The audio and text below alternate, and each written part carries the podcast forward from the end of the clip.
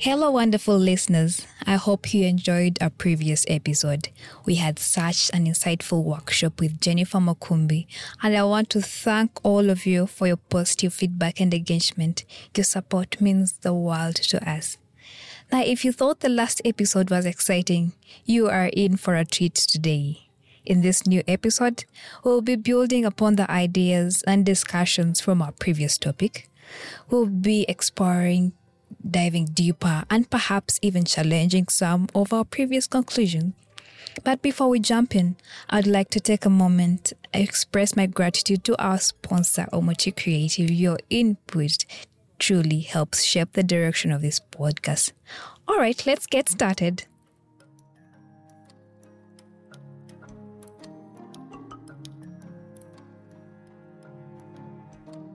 I wanted to pick up on something you said earlier because you'd mentioned sometimes it can help if you speak to authors at festivals Yes. and ask them if they could read your manuscript. Yes. And so, by the sound of it, publishing and writing, like most industries, it depends on who you know. Um, and it's hard to do that if you're a writer based on the African continent. You have the geographical constraints um, because you know most some of the biggest festivals they are in the UK, such as Africa Writes, or and there's also financial constraints and visa restrictions and all Yes. of that.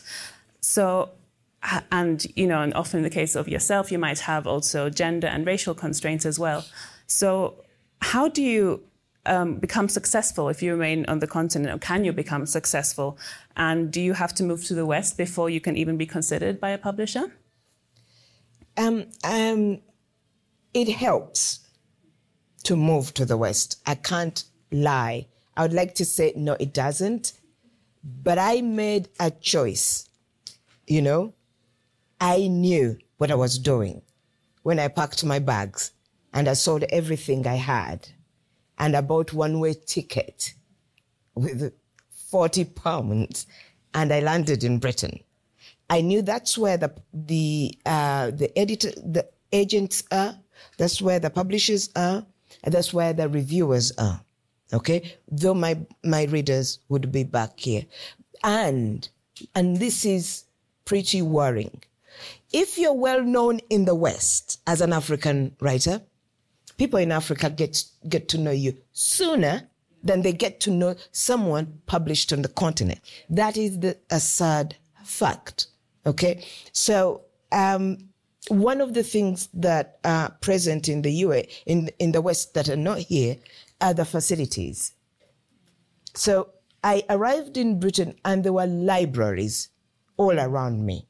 And in libraries are spaces where you can sit and you're warm and you write with no one asking you, will you eat books today or are you going to do some chores? um, that was one thing. But also there are all these outfits. So uh, in Manchester, there was uh, uh, an outfit uh, called Af- uh, Black Writers. They would look for writers that are um, Black or African and then create a writing group for you. And they would uh, review our writing, and then they would introduce us to people who have made it and who are making it. They would just open these small avenues, and they would say, "Okay, Jackie, uh, Jackie, Jackie, Jackie. No, not Jackie Asimwe. Jackie, Jackie Roy. No, no, no. I'm talking about Jackie Kay. Jackie Kay, who is a British but black writer, is coming to this place. All of you go. And then go and say, hello, Jackie. You know, we would cause up. So they would get all those black authors because they would be easy, accessible, and we would get to meet them. And somehow, then they get, they start talking about you or things like that, which you don't have here, you know? And then there are organizations which are going to say, okay, we are going, we have this program for unpublished writers. Can you put in your applications? We are going to mentor you. We're go- I went through all of that and I could not have found those aspects in Uganda. I'm sure sooner or later they will start, but, and that's what you're doing uh, because you were in Britain and you saw how they promote. Um, so it's wonderful to see that Goretti is doing that here. But I hope that the rich people in this country we could have access to because the, it's the rich people who who sponsor and say, okay, I can give you 20 million for 10 authors and you do this and you do that for them, you know. Um, when that starts, then things will improve. But that's the reason, most, mostly the reason why people travel to the West to make it. But that doesn't mean you can't. There are some people who are ridiculously talented, you know, and they, they can do it here. One time, I, there was a student who arrived from South Africa and came straight to Lancaster University. And I didn't teach him, someone else taught him, but I marked him. And he submitted three short stories and a poem. Now, the poem he added for word count, you know, because you could see he were, he had no idea how to write poetry and he couldn't write poetry to save his life. But my goodness, the stories, I will never forget this manuscript. So I started marking it and I was like, is this a young man? You know? And when I finished, he would have, the, the poetry would have brought the manuscript level down. I would have probably given him 63 because the poetry was so bad. But I, that was not what I was interested in. I was interested in the talent.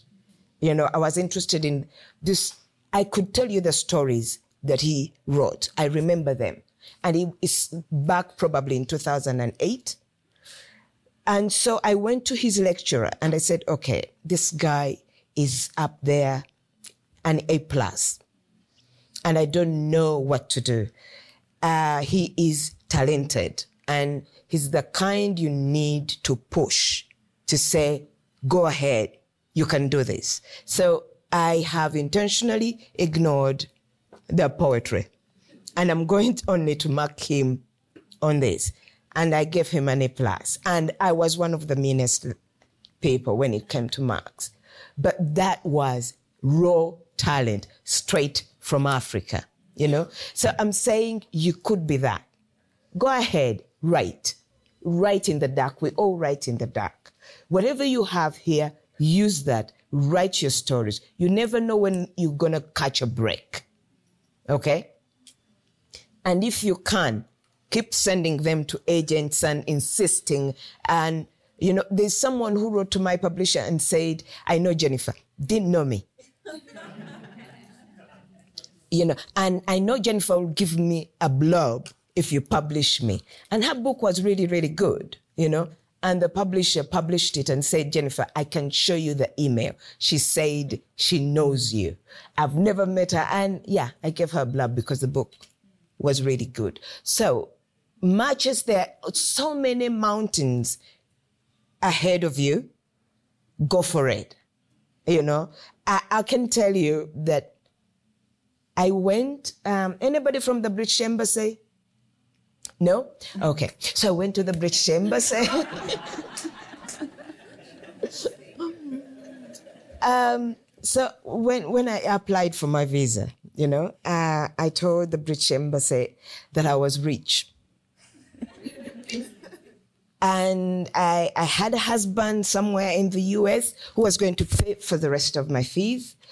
And I had a lot of money on my account. I swear to you, I had 60 pounds on me. And I applied for the visa and I had no idea where I was going to get the money for my master's degree. I arrived on a Friday um, September 27th, 2001. And on Monday, I turned up in class and I registered. Very Ugandan, you know. I registered. I had no money to pay 7,225 that I was supposed to pay for my course. I told the university as well, my husband in America is going to pay. yeah, and they believed me. and, and so and so, because my friend told me this is what we do, we are hustlers as Ugandans. So, and she, then she said, You're going to work two jobs. You know, you work two jobs and then you study. And I swear to you, that's what I did. So, you know, don't, you're Ugandan, you're a hustler, go for it.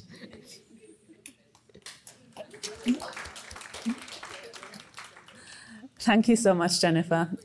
Um, I'd like to go back to um, we talked about translations earlier, and um, I'd said that your books have been translated into five languages, including German, Dutch, Italian, French, and Turkish. And I actually saw the German edition of The First Woman in a bookshop in Germany last week, and I made yeah. my auntie buy it because I was shocked she hadn't read it. Fantastic. Um, so, how important are translations to you as an African writer, and how do you work with non-English speaking publishing houses? Okay. Um, being translated into a non English language is a big deal. Really. That's when you know you've made it. Um, because you're not there f- to escort your novel across the borders. Someone took it, or it traveled on its own, and someone thought this is worth the while. Because translating is very expensive you know? So they need to find somebody to translate you before they do what the rest of uh, the other publishers have done. So it's it is a big deal. But it's one of those weird most weird things that can happen to you. Because somebody comes around and gives you your book and say that's your book and the only thing you recognize is your name. and then you flip through it and you think, mm, God help me. There's no, because, for example, in Kintu, um, most of uh, all these three books, they are Ugandans. I don't know whether they are here who got my books looking for mistakes. Oh, really? Oh, yeah. Oh, yeah. But why? I, I, and I like them. And I thank them. I don't know, but they would say, Jennifer. So there was, I made a mistake in Kintu where I called somebody who should have been Odeke, Adeke. And A is for woman and O. Oh my God, you don't want to see that email, you know? Uh, but it wasn't the very person who, it was the husband. Oh, okay. yeah. And so the husband wrote to me and said, I'm married to an artist. Okay. Mm. And you made a man into a woman.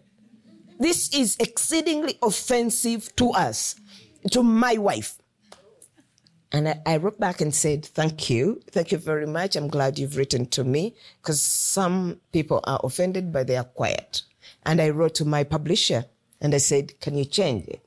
So I received a lot of letters from people, you know, helping me, and and you keep changing, you you you keep uh, correcting, but when the book is in another language, that's it. You, you know, uh, every new edition that comes out, we change things, but with um, translation, you can't. Whatever the case, I don't mind as long as uh, my book is traveling out there. Now, um, there are some publishers uh, who are translating and are wonderful to work with. Now, there are publishers who who buy your books, they pay you, and you don't hear from them again. And you keep on thinking, okay, how did they translate Luwombo? You know, eh, the, the translator hasn't written to you. And then two years later, they send you a book cover. Your book is coming out. Would you mind traveling to talk about it? And you think, I know I've written my books in such a way that they are so very Ugandan.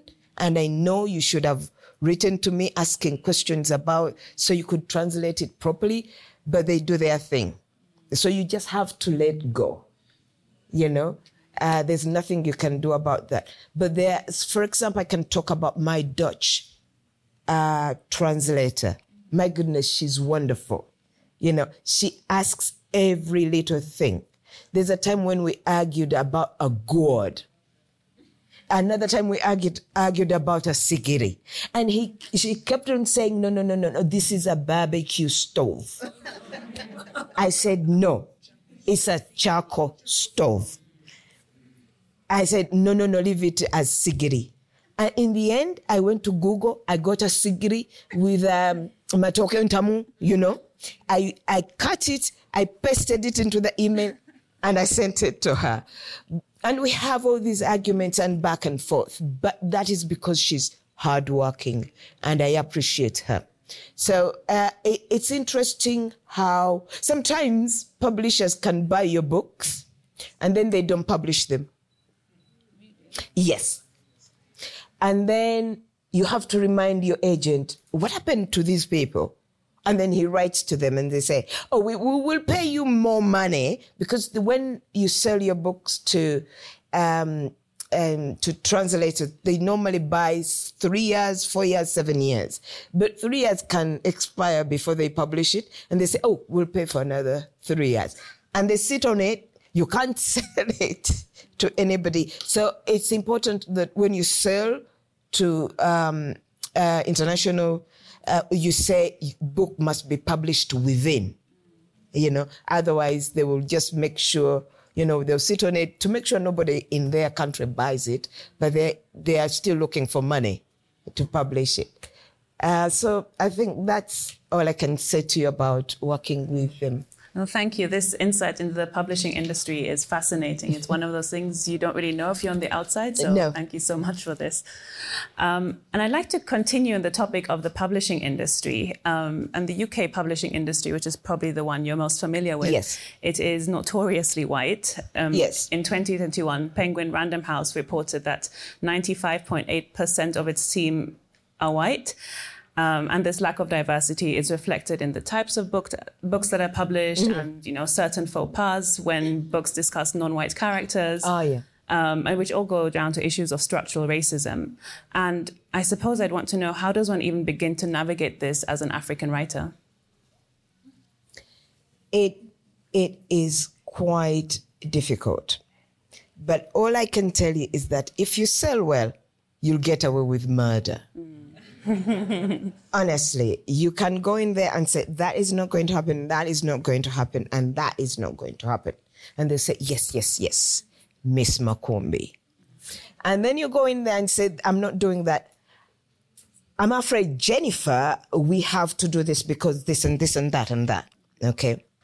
However, as I said, um, they are changing. You just have to to be strong, uh, and but also sometimes the book itself speaks. So, for example, there is a an, a a commissioning editor from I forget the publisher, very big, wanted to publish Kintu. But when she read it, she said it needs changing and editing. And then she said, But I dare not touch a word on it. So I'm not going to publish it. So she read it and she knew it needed changing for her audience. But at the same time, she was aware that if she changed it, she would be in trouble because it had already traveled in, in, in Africa and Africans had said certain things about the book. So she couldn't. So that helped the book to be taken straight from Kenya, the way it was edited and hasn't been changed. And remember, they put, um, the Americans did use a, a foreword and Africans came after them.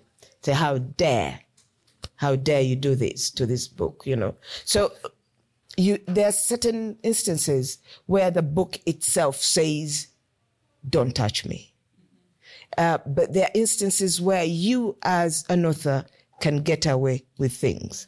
Now, as a result of that, I have a specific editor in who's white. And that's what I'm drawing to. M- People can be white, but if they want you, they'll become African, I'm telling you. You know? and they work hard at it. Because I have an editor who has a bank of Luganda words. You won't believe it. She, she's edited all the three books. And so now when I send a book over, she's the one who tells other editors, this means this. If she's done this, this, or don't do this or don't do that. But these are white editors, okay? Now, there's one problem with insisting on black editors. Black editors in Britain might not be African culturally, even if they have Nansubuga as their name. You know, they'll tell you, my parents are originally from Uganda, but I was born in Britain. They are not culturally Ugandan. Um, the other thing is you want the best for your book. And because the the world has uh, the publishing world has been white for a very long time.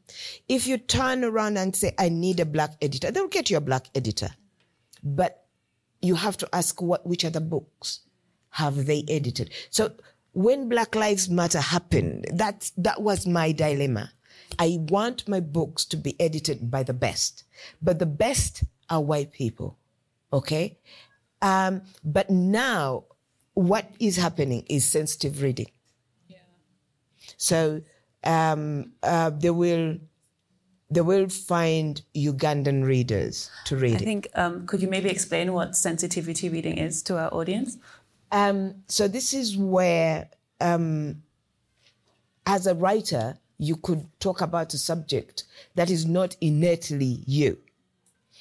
Uh, so you have you are white, but you have a black character, and then you're saying about them blushing, you know. Um, so, uh, so sometimes they would get somebody who understands that and say, okay, no, maybe this dark person may Does not blush. blush.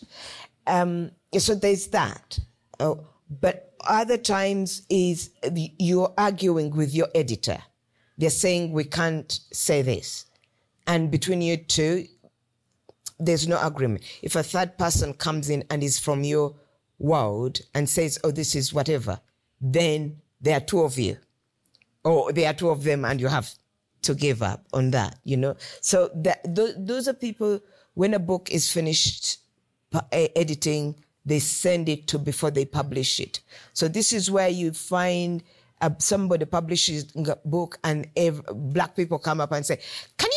She called this. She hazel eyes. She said chocolate color. She said that and kinky hair and whatever, you know? You have to do that now. Okay. But what we wanted was to start the journey, get black readers and editors into the internships so that they start to make the journey into.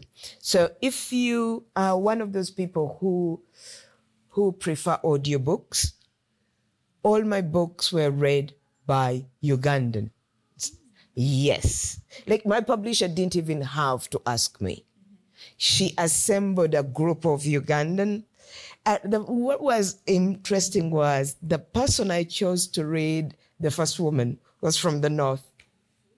Oh yeah, she was. I because they send you videos, you know, rather rather audios, and uh, with them reading bits of it. Yeah and the best person came from the north. And I was there laughing with myself because, you know, this is from Baganda. And I had three Baganda.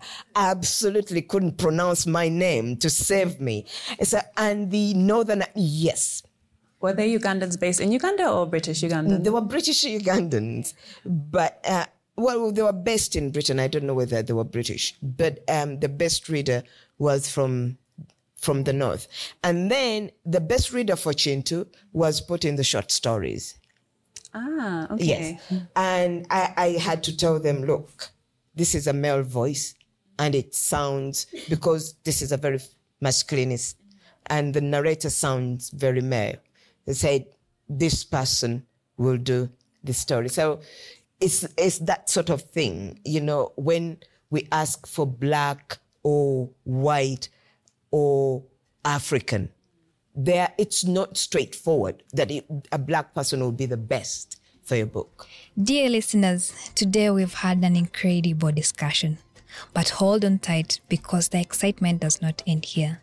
In our next episode, we'll be delving deeper into the crafting and honing of your writing skills. Get ready to uncover fascinating insights, explore expert opin- opinions from Jennifer Makumbi, and gain a new perspective. Trust me, you won't want to miss it. So mark your calendars and make sure to tune in for our upcoming episode. It's going to be an enlightening journey you won't want to miss.